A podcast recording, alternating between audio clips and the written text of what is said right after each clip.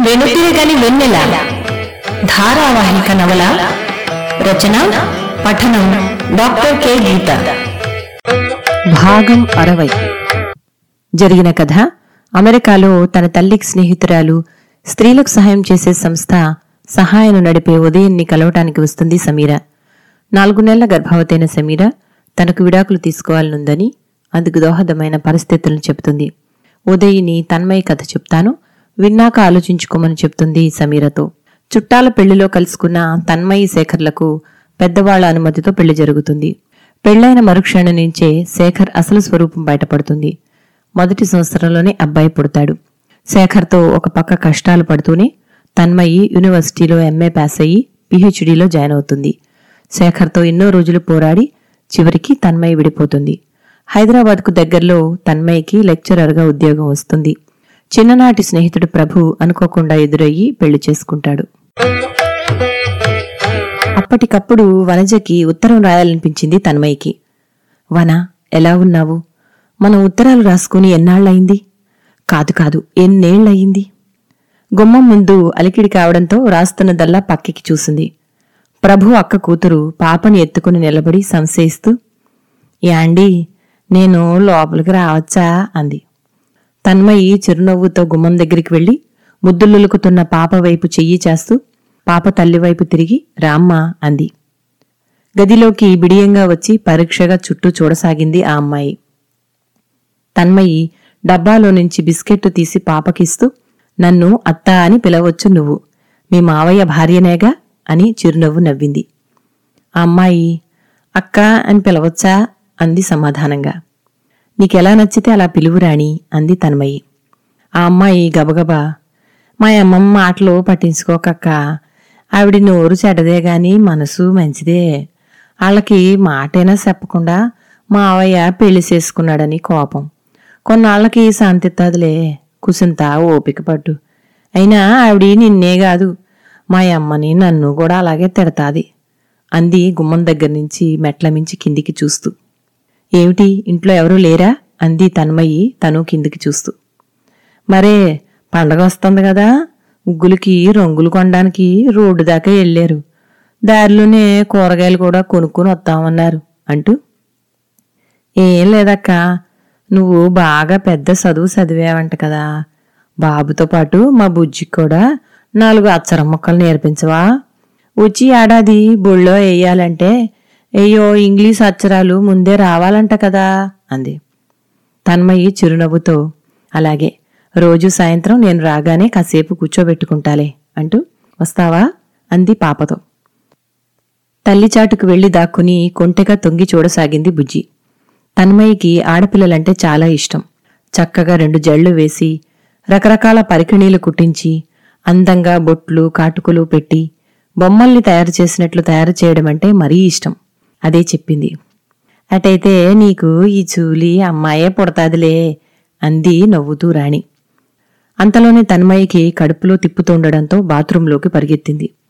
తిరిగి నిస్త్రాణగా వచ్చి మంచం మీద వాలిపోయిన తన్మయ్యకి కిందికి పరిగెత్తికెళ్ళి గ్లాసు నీళ్ళలో పంచదార కలుపుకొచ్చి ఇచ్చింది రాణి. తన్మయి కృతజ్ఞతాపూర్వకంగా చూస్తూ థ్యాంక్స్ రాణి అంది. అయ్యో మనలో మనకు థ్యాంక్స్ ఎందుకక్క? నీకేం కావాలన్నా నన్ను పిలు అంది.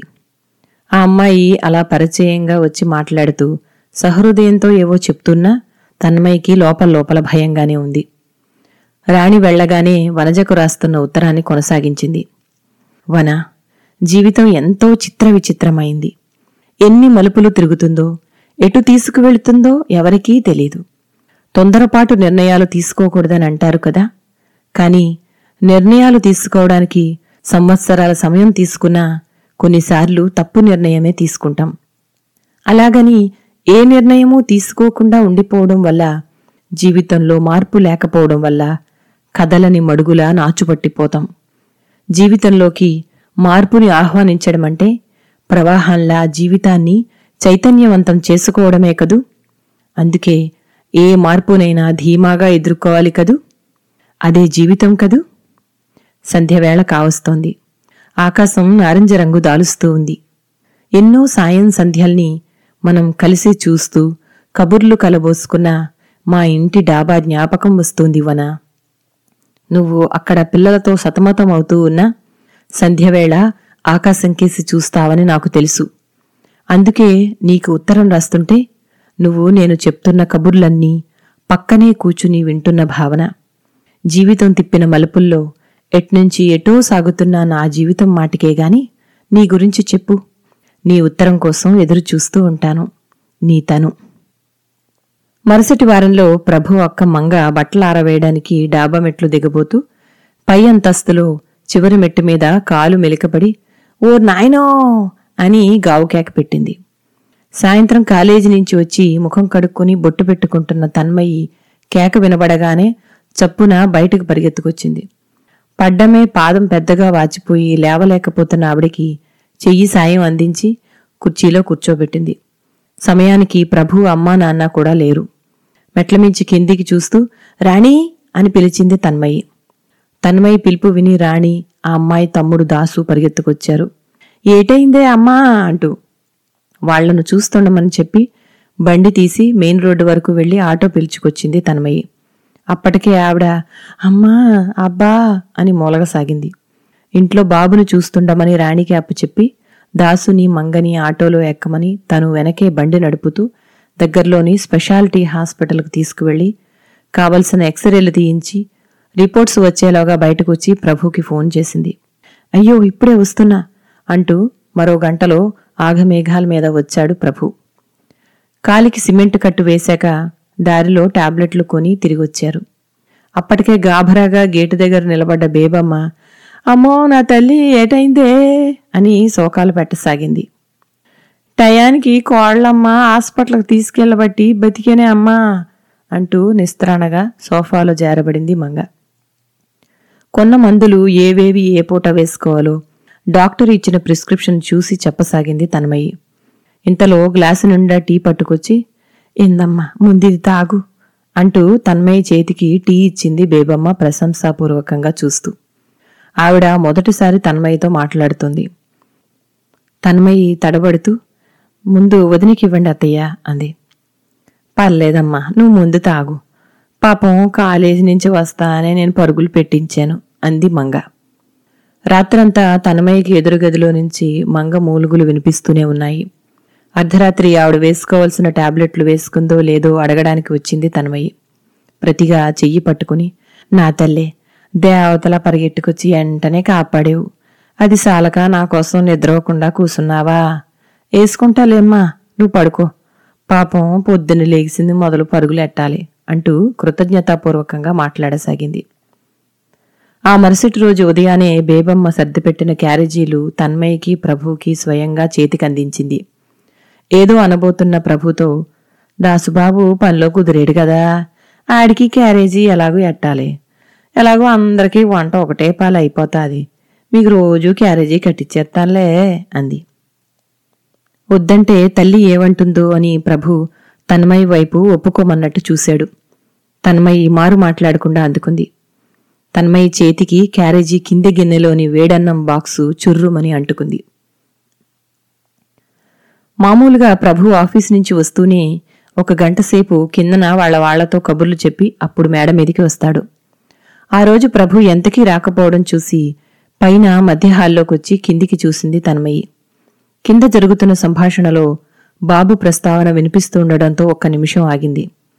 ప్రభు తండ్రి కొడుకు ఉద్బోధన చేస్తున్నట్లు నువ్వెంత బాగా చూసినా ఏ గూటి శిలక ఆ గూటికే సేరతాది నువ్వు ఎంత సుయానా అనుకుని పెంచినా ఆ పిల్లోడు రేపు పొద్దున్న ఆడి బాబు కాడికి వెళ్ళిపోతాడు.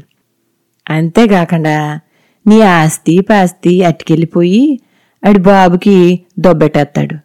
మరానక అని ఇష్టం. నిన్ను గన్న తల్లి తండ్రి మాటిని ఆణ్ణి ఇప్పుడే అంపేస్తావు నీ పెళ్ళం మాటిని అని నెత్తి మీద కోకుండా పెట్టుకొని నీ కష్టార్జితం అంతా ఆడి బాబుకే దారబోతావో ఆలోచించుకో అన్నాడు.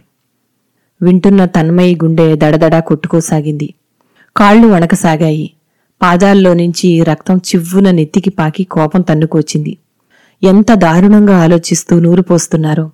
ఇప్పటికే బాబు పట్ల విద్వేషం పెంచుకుంటున్న ప్రభు మీద ఇలాంటి మాటలు ఇంకాస్త తీవ్రంగా పనిచేయవు?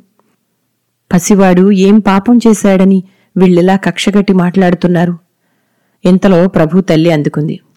బాబూ మీ నాన్న చెప్పిన మాటిను. పోనీలే పసోడంటే సోళ్ళ బియ్యమే గందా ఎగస్ట్రా అని అనుకుంటున్నావేమో. అడి చదువులు సోగులే తీరుతావా?